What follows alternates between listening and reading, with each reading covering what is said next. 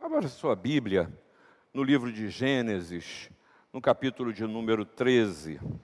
Gênesis, capítulo 13, eu vou ler dos versículos 14 a 18.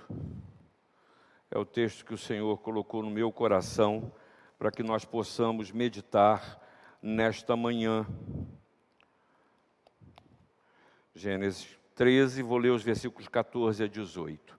Diz a palavra de Deus: Disse o Senhor a Abraão, depois que Ló se separou dele: ergue, ergue os olhos e olha desde onde estás, para o norte, para o sul, para o oriente e para o ocidente. Porque toda essa terra que vês, eu te darei a ti e à tua descendência para sempre. Farei a tua descendência como o pó da terra, de maneira que se alguém puder contar o pó da terra, então se contará também a tua descendência. Levanta-te, percorre essa terra no seu comprimento e na sua largura, porque eu te darei. E Abrão, mudando as suas tendas, foi habitar nos carvalhais de Manre, que estão juntos, juntos a Hebron, e levantou ali um altar ao Senhor. Irmãos, li esse texto porque eu estou sendo tomado por um sentimento que eu já até compartilhei com vocês, mas eu quero voltar a este, a este assunto. Nós vivemos certos momentos na vida em que a gente passa por verdadeiros intervalos. É como se a vida parasse, ou como se a vida sofresse, sofresse uma transformação tal que a gente se surpreende, e é como se a gente vivesse a realidade de uma verdadeira imobilização. A gente passa por momentos que nos deixam profundas marcas e que nos trazem insegurança quanto ao que há de vir. E são momentos assim que nos desestabilizam, são momentos assim que nos fazem, ah, muitas vezes de forma é, triste, obrigada a seguir outros ou, ou novos rumos. São momentos assim que nos tiram muitas vezes do lugar de conforto e até da estagnação que a vida assume. E é exatamente sobre isso que quero falar. E é curioso que ao meditar sobre isso, esse ano, esse ano não, esse dia, essa semana, eu passei por um momento de que a vida me ofereceu mais um intervalo. Faleceu a Ilza Muniz, que é a mãe da Ilse. E a minha, minha, meu relacionamento com essa família não é um relacionamento familiar, nós não pertencemos à mesma família. Mas eu me lembro desde a minha tenra idade, a proximidade. E essa coisa que a igreja faz com a gente, que a gente parece que é, é parte a família uns dos outros. E a gente passa a sofrer aquilo que as nossas famílias sofrem. Eu estou com a família presente aqui nessa manhã, por exemplo, que eu estou aqui radiante porque eles estão aqui. E eu queria pedir aos diáconos que, quando terminasse o culto, trancasse as portas da igreja para que essa família não saísse daqui. Não vou nem citar o nome, mas deixa para lá, vocês já estão olhando na direção certa. Então a gente passa por isso, e essa semana eu passei pela perda de uma pessoa, pela Ilza, que a Ilza era aquela pessoa que quando abraçava a gente, você se sentia acolhido, você se sentia acarinhado. E eu, em todas as minhas molecagens, feitos lá na região, lá em Vicente Carvalho, onde a gente ia passar na casa de uma tia-avó, e eles moravam em frente, às vezes com tanta molecagem, em vez de brigar, brigar a Ilza abraçava. E aqui estava o moleque travesso. E a gente sente, sentiu nessa semana que houve um rompimento, que houve um interregno na minha vida, houve mais um intervalo na minha caminhada. Você não quer é, exemplo maior de intervalo do que esse que a gente está vivendo desde o dia 15 de março de 2019? Em que a gente não pode ser o que a gente quer, a gente não pode fazer o que deseja, a gente vive as, as, as essa as neuroses desse momento, os sofrimentos decorrentes disso, ou seja, a gente é trancado dentro dessa, dessa situação, mesmo que hoje você venha à igreja e não o faça na plena liberdade que deseja é, fazer. E é sobre isso que eu quero falar. Que os intervalos na vida, apesar de serem sofrimento, de serem duros para serem viver, vividos, eles nos ensinam. Eles nos ensinam. E aí eu preciso que você entenda um pouco da história de Abraão até chegar nesse momento aqui. No capítulo 12, versículos de 1 a 9, Deus fala para Abraão o seguinte: Abraão, sai da tua terra, sai da tua cidade, sai da tua família, leva só a tua mulher, teu sobrinho Ló vai junto, tá certo? Você vai, chega até Betel, e lá ele ergue um altar ao Senhor, ele anda ali na região, vai até o Negueb, mas aí tem um problema. Ele começa a enfrentar lutas na terra. A partir do no capítulo 12, ainda dos versículos do 10 a 20, ele começa a ter fome, ele e a sua família, não tinha alimentação para todo mundo. E aí não tem jeito, vão para o Egito, sai da terra prometida e vão para o Egito. Não tem jeito, eles têm que ir para lá. Mas aí o medo toma, e a insegurança toma o coração e a mente de Abraão, porque ele tem uma mulher que é um mulherão. Sara era um mulherão, ele tinha medo de que o pessoal fosse atrás da mulher dele. E ele, com medo de sofrer isso, fala assim: vou fazer o seguinte, vou contar para todo mundo que ela é minha irmã, que ela não é minha mulher. E ele mente, ele peca é, nisso. E, a, e, o faraó descobre isso, fala assim, você é louco? Você é louco? Eu vou sofrer um juízo por causa de uma mentira sua e expulsa todo, todos eles do Egito. Lá voltam eles para o Negueb. A partir daí, no capítulo 13, já nos versículos de 1 a 13, Abraão começa a enfrentar lutas e intervalos da vida dele, agora no seio da sua própria família. Ele adora o Senhor quando volta, mas tem um problema: a família cresceu. E a quantidade de bens, de riqueza, começa a gerar problema dentro da própria família. Para você ver, né? Não é sempre a, a, gente que tem falta, que sente necessidade, acha que a abundância traz felicidade, mas muitas vezes não traz, não. Traz é problema. Traz é problema. E isso acontece com a família de Abraão, que entra em contenda. E diz o capítulo 3, versículo 6, que eles não podiam morar juntos porque tinham coisas demais. Tinham coisas demais. E aí Abraão chama Ló, seu sobrinho, e fala: Meu sobrinho, vem cá, querido. Vamos fazer o seguinte: pega tudo que é seu, pega os seus e vão para outro lugar. E faz o seguinte: pode escolher, está aí. Você escolhe a terra que você quer e leva tudo que é seu. Não quero nada. E Ló escolhe as campinas do Jordão. As campinas do Jordão, um paredão rochoso que tinha lá embaixo tremendo pasto, era o melhor da terra perto do Rio Jordão, ou seja, ele tinha abundância de água, ele tinha todas as condições para prosperar ainda mais. E Abraão fica com o quê? Fica com a terra de Canaã. Sabe o que é isso, gente? Deserto. Deserto. Não tinha nada. Qual é o saldo da história de Abraão até chegar nesse momento?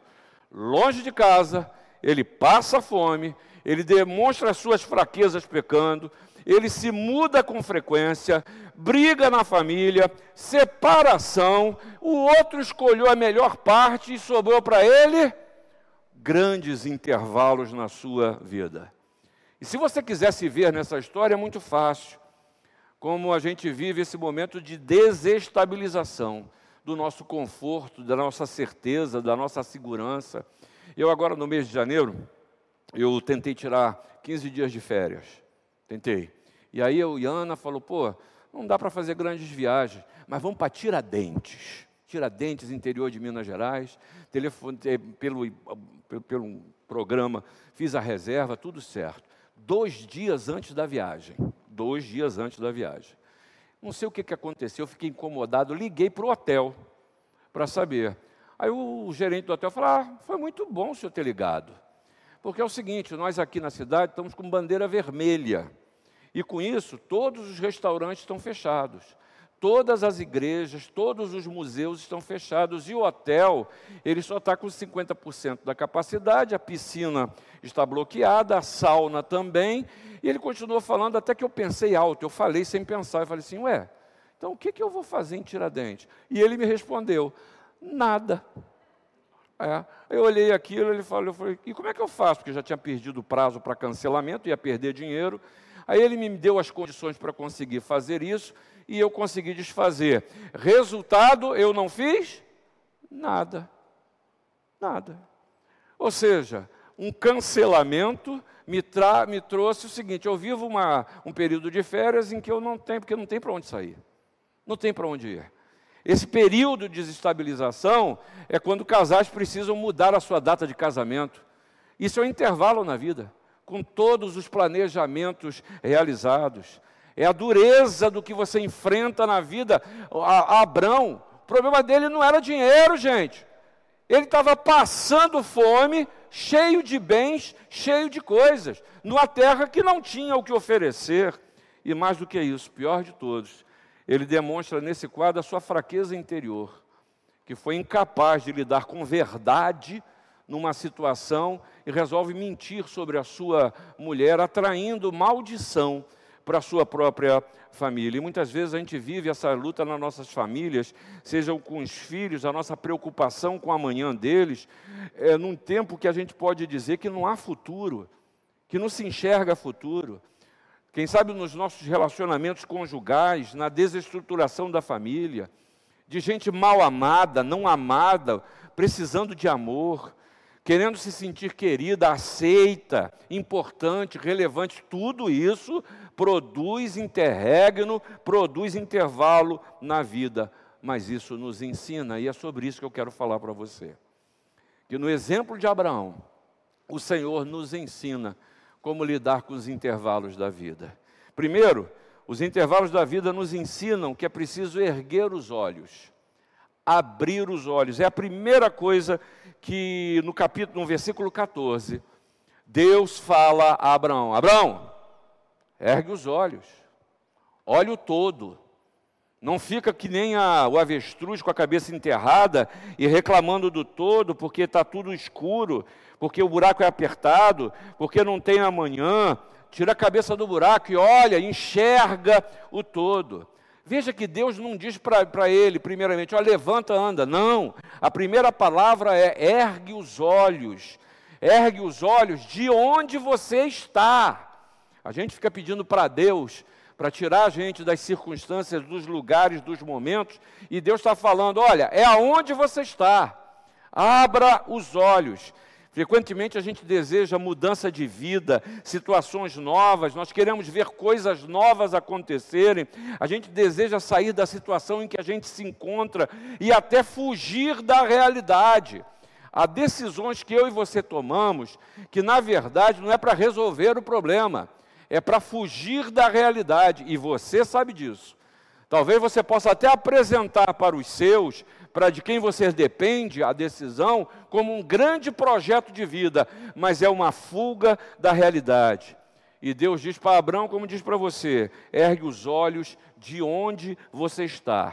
É claro que para erguer os olhos é porque o Senhor percebeu que Abraão estava com os olhos abaixados. E Deus sabe que olhos abaixados enxergam menos.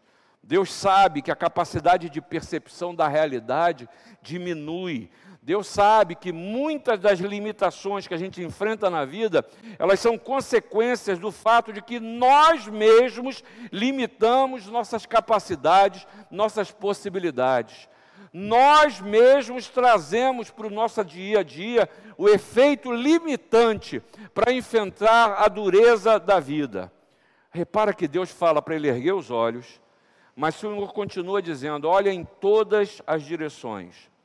E aqui, irmãos, desculpa eu ser absolutamente crítico, porque há pessoas que se satisfazem com qualquer coisa, se satisfazem com a primeira coisa, com o que está na mão, mas como a palavra de Deus nos ensina, é preciso aumentar a cosmovisão, é olhar além das circunstâncias, não aceitar simplesmente porque é fácil, ter a certeza de que é o que Deus oferece para você e o que Deus oferece é o melhor. Olha o que diz o salmista: O Senhor abre os olhos aos cegos, o Senhor levanta os abatidos, o Senhor ama os justos. Lembra da experiência de Jó? Da experiência vivida por Jó? Sabe qual é a conclusão que Jó, Jó tira de toda aquela experiência de perda de tudo que era material?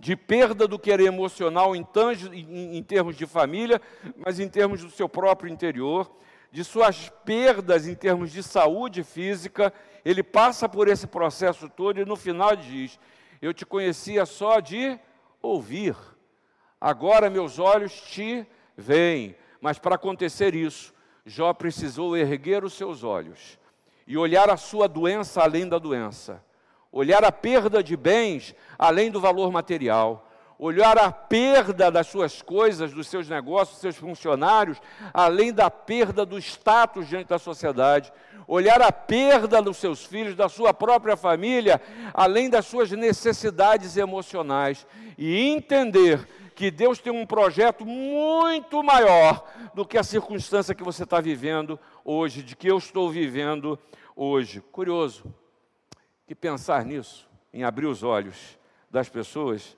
é exatamente o cerne do ministério de Jesus. Quando eu olho e vejo que Deus deu a, a visão ao, ao cego, o que me chama a atenção no texto é o milagre de, de não ver e passar a ver.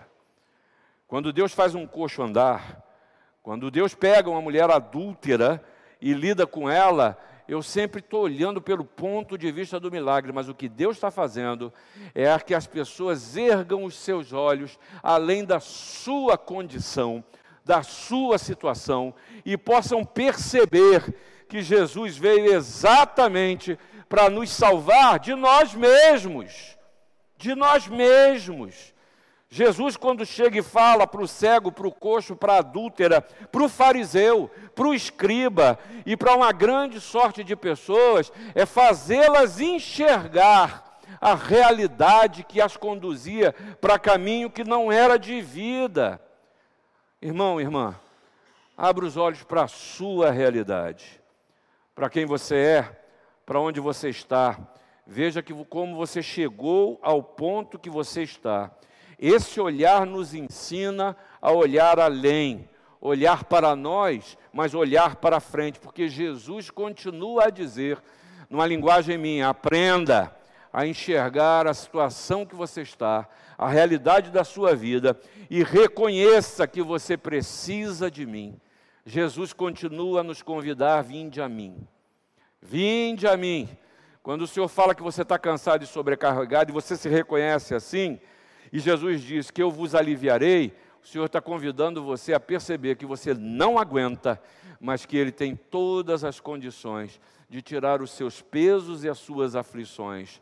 Levanta os olhos, levanta os olhos, enxergue o que está em torno em toda a sua dimensão. Mas há uma segunda coisa que os intervalos da vida nos ensinam, é que as promessas de Deus, elas se cumprem. E aqui, irmãos, desculpa, eu já falava isso às nove horas, eu vou repetir. E agora para você é, me entender também. Eu estou com uma desconfiança que a confissão positiva, que o evangelho da prosperidade, com essa maneira de dizer que Deus é um Deus de dar e receber, que eu dou dinheiro para Deus e Deus é devedor de bênçãos para mim, esse tipo de relacionar é Deus que ne negocia a presença de Deus, a bênção de Deus, isso tem gerado uma grande distorção na, naqueles que querem levar, levar uma vida séria com Deus. Sabe o que, que é? Eu estou achando que a gente passa a não levar em consideração as promessas de Deus e joga tudo no mesmo ralo como se falar em promessa de Deus tenha um apanágio, uma aparência de um evangelho de prosperidade. Eu quero dizer que não é, que não é. E Deus disse a Abraão: toda a terra será sua e de sua descendência. Pô, que promessa maravilhosa, né? Quando eu li isso, eu fiquei pensando assim: ah, eu queria tanto isso para mim, que Deus virasse para mim, me assegurasse é, o futuro com essa visão tão material que eu tenho, que você tem. Isso seria tão bonito, mas espera aí, calma aí, vai devagar, vai devagar. Eu quero dizer que a promessa feita a Abraão é uma promessa que é feita a cada um de nós. Isso o escritor de Hebreus deixa muito claro, e você pode ler depois em casa, o capítulo 6, os versículos de 13 a 20, que ele descreve exatamente a situação de Abraão e diz para a gente que nós somos herdeiros dessa promessa e fala da imutabilidade dos projetos, dos propósitos de Deus. Nós somos herdeiros dessa promessa, mas não desse jeito que aqui é falado. Há dois elementos nessa promessa que é feita a Abraão que eu e você não podemos nos esquecer. Precisamos conhecer, ou quem sabe resgatar. E o primeiro deles que está embutido aqui é a providência de Deus. Providência. que a gente encontra o escritor de Provérbios dizendo: a sorte se lança no regaço, mas do Senhor procede toda a decisão. Que a nossa confissão de fé resume isso com uma clareza bíblica muito grande ao dizer que, pela sua muito sábia providência, segundo a sua infalível presciência e o livre e imutável conselho da sua própria vontade, Deus, o grande Criador de todas as coisas, para o louvor da glória da sua sabedoria, poder, justiça, bondade e misericórdia, ele sustenta, dirige, dispõe e governa todas as suas criaturas, todas as ações e todas as coisas, desde a maior até a menor. E aí, irmãos, me perdoe, é uma questão de você se apropriar da sua herança. Se apropriar da sua herança. Em vez de ficar tomado por ansiedade, por sentimentos de falta e de incerteza, ter a certeza que a providência de Deus está sobre você, está em você, está sobre a sua caminhada. Talvez nem tanto do jeito que a gente espere, mas seguramente o Senhor não deixa os seus passar por qualquer tipo de necessidade. Ele que é o Senhor de todas as coisas, mas é o Senhor do tempo também. É o Senhor da história, que lida como Ele quer lidar no momento certo. E eu preciso aprender, é a primeira confiar nele, mas tem uma segunda coisa que tem que aprender quanto à providência: é descansar e esperar. E eu dizia, e repito para você, é como o menino que vai receber o presente de Natal. Tem a certeza de que o Natal vai chegar. Tem certeza que o presente vai vir. Mas ele ainda não sabe a que hora, porque não tem a dimensão do tempo. E acha que está demorando demais. E acha que não está chegando, mas ele tem a certeza de que o Natal vai vir.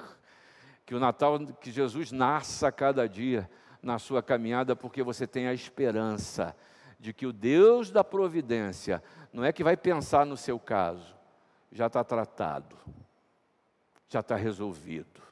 E eu preciso confiar que todas as coisas cooperam para o bem daqueles que amam a Deus, e eu quero fazer aqui a minha profissão de fé. Eu creio em Deus. Por isso eu acredito que as coisas cooperam para o bem. Por mais que eu chore, por mais que eu, dou, que, eu, que doa, por mais que eu acho que está demorando, por mais que eu ache que não vou receber o que sonhei, mas eu confio que o que Deus faz é bom. E a sua experiência deve ser essa.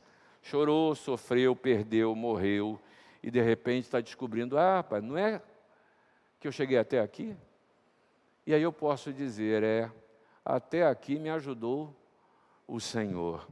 E há, tem uma segunda conteúdo nessa promessa aí. Primeiro é providência. Mas a segunda, não se assuste que eu vou falar, não. A segunda promessa que o Senhor deu para Abraão e para Sara e que dá para nós é a promessa da fertilidade. Fertilidade. E nesse contexto aqui, estava lidando com um casal de idosos, me permita usar a palavra assim, pejorativa, velhos, acabados. E o que é pior, Sara era estéreo. Tem jeito de ter fertilidade no, num quadro assim. Mas a grande lição da fertilidade, no caso de, de Abraão e de Sara, é a lição de que para Deus não haverá impossíveis em todas as suas promessas. É aquilo que Jesus diz, que os impossíveis dos homens são possíveis para Deus. E com isso o que Deus está dizendo para você é creia, creia. Aí me vai Sara e resolve dar um jeitinho. Somos velho. Eu sou estéreo. Não tem jeito. Vai ser uma vergonha para minha família. Vou arrumar uma empregada aqui jeitosa. Abraão tem um filho. Não era esse o plano de Deus. Fez besteira. E só trouxe problemas que alguns entendem até que esse problema persiste até o dia de hoje a divisão dentro da, dentro da família. Por quê? Porque não acreditou que os impossíveis para os homens são possíveis para Deus. Deus não falou que ia dar? Espera, tem o tempo, tem a hora e tem o porquê. E tem o porquê. E muitas vezes eu não compreendo os porquês. E eles são os mais importantes para minha edificação. Mas aí tem uma terceira coisa ainda que Abraão, com a sua história, nos ensina. Que os intervalos da vida, eles nos ensinam que é preciso, agora sim, levantar e partir. É preciso agir. E diz aí o versículo 17 do capítulo 13: Abraão, percorre essa terra em toda a sua extensão. Olha o todo, procure entender o todo, e saiba que Deus está cuidando da vida. E ele não prometeu a Abraão a terra prometida, ele não prometeu isso? Que daria essa terra? Que emana leite e mel. Eu gosto muito dessa, dessa terminologia. Mas a, a realidade talvez mostrasse para Abraão que Ló escolheu a melhor parte. Abraão viu isso, achou que foi isso, concluiu que tinha ficado no deserto. Mas, calma aí, levanta, pai. Vai ver a terra toda, busca conhecer, pesquisa, vai atrás. Deus falou: Eu te darei a terra, essa é a promessa. E é interessante que eu preciso me lembrar que muito pode pela sua eficácia a súplica do justo. E tem muita gente reclamando e amargurada com a vida, mas sequer coloca suas questões diante de Deus. E Abraão fez isso. Mas é, há uma palavra, um termo, uma expressão aqui no final desse texto, no versículo 18, que norteia o porquê que Deus fala para Abraão, para ele olhar a terra no comprimento e na largura, de norte a sul, no oriente e no ocidente. Diz o último versículo, você pode ver aí, que Abraão mudou as suas tendas de lugar. Mudou as suas tendas de lugar. Talvez, se ele não obedecesse o Senhor e não olhasse a terra, não a visitasse na sua é, integralidade, ele não percebesse que a sua tenda estava no lugar errado. Estava no lugar errado. A terra era toda sua, só que você estava localizado num lugar em que você não ia frutificar. O seu problema é que a terra já é sua, mas você precisa mudar a sua tenda de lugar. Mudar a tenda de lugar. Abraão mudou. Mudou a casa, mudou a família, mudou a terra, mudou a perspectiva de vida. E eu acho, sem medo de errar, que tem gente presente aqui hoje, quem sabe ouvindo essa palavra pela internet, que está precisando mudar a tenda de lugar. E Deus tem mostrado o que precisa ser feito. Deus já deu consciência das suas promessas, Deus já mostrou a terra, e a pessoa continua com suas com, seu, com as estacas fincadas da sua tenda, num lugar que dali não vai ter água para beber, não vai ter alimento para o rebanho, a família não vai estar bem, basta você mudar para uma outra terra. E Abraão abre mão dos seus próprios pressupostos, reconhece ao olhar, ele se levanta, ele vê, ele reconhece que o tempo chegou. O tempo chegou de mudar. E ele assim o faz. E a primeira atitude diante dessa mudança que ele faz é reconhecer que é Deus que conduziu aquela mudança. E sabe o que, que diz o texto? Que ele ergueu um altar ao Senhor. Quando ele chegou a Betel, ele ergue, ele edifica esse altar. Quando ele voltou, esse foi o lugar do altar e invocou o nome do Senhor. Agora em Hebron, ele ergue um altar e com isso ele reconhece a presença de, de Deus nos seus passos. É a mesma palavra que Jesus diz para que a gente mude a nossa, a nossa tenda de lugar. Quando ele chega para o pecador e diz: vai não peques mais. Traduzindo, muda a sua tenda de lugar. Quando Jesus chega e diz, lave-se, você está curado. Quando Jesus responde, eu quero que você seja curado, Jesus está dizendo, muda a sua tenda de lugar. Você lembra daquela mulher samaritana, João capítulo 4? Lembra dessa história? Cinco maridos já tiveste, o que tem hoje não é seu. E ela preocupada com o lugar em que ela ia rezar, se era em Gerizim, coisa e tal. Não, não, não, não nada disso, minha filha. O negócio é o seguinte: tua vida é dura demais. Você foge das pessoas, das situações. Você é discriminada por ser mulher. Você é discriminada porque já teve cinco casamentos e o último que você tem aí está né, tá meio esquisito também. Você vive aí à mercê da situação, está aqui pegando água numa hora imprópria, dando água para o rebanho, um trabalho pesado. Mas deixa eu dizer uma coisa para você. Se você beber da água que eu lhe der, você nunca mais vai ter sede. Isso será uma fonte a jogar, jorrar pela vida, para a vida eterna. Sabe o que é isso? Muda a tenda de lugar, mulher samaritana. Viva uma nova realidade. Receba a bênção de Deus, receba a presença abençoadora de Jesus, perceba a voz consoladora do Espírito Santo. Ah, irmãos, terminando, eu quero dizer para você que os intervalos da sua vida te ensinam a que você possa erguer os olhos e olhar além desse momento. Eles te ensinam a lembrar e viver as promessas de Deus para a sua vida, que não te abandona, que cuida de tudo em todo o tempo, mas acima de tudo, que exige que você levante e tome uma decisão e siga adiante e vai viver uma vida que seja abundante, porque Jesus diz: ó, o ladrão vem somente para roubar, matar e destruir. Eu vim para que vocês tenham vida e vida em abundância. Está aí um exemplo maravilhoso de um diagnóstico para a vida. Não está vivendo uma vida abundante? Está na hora de pensar se você está olhando além.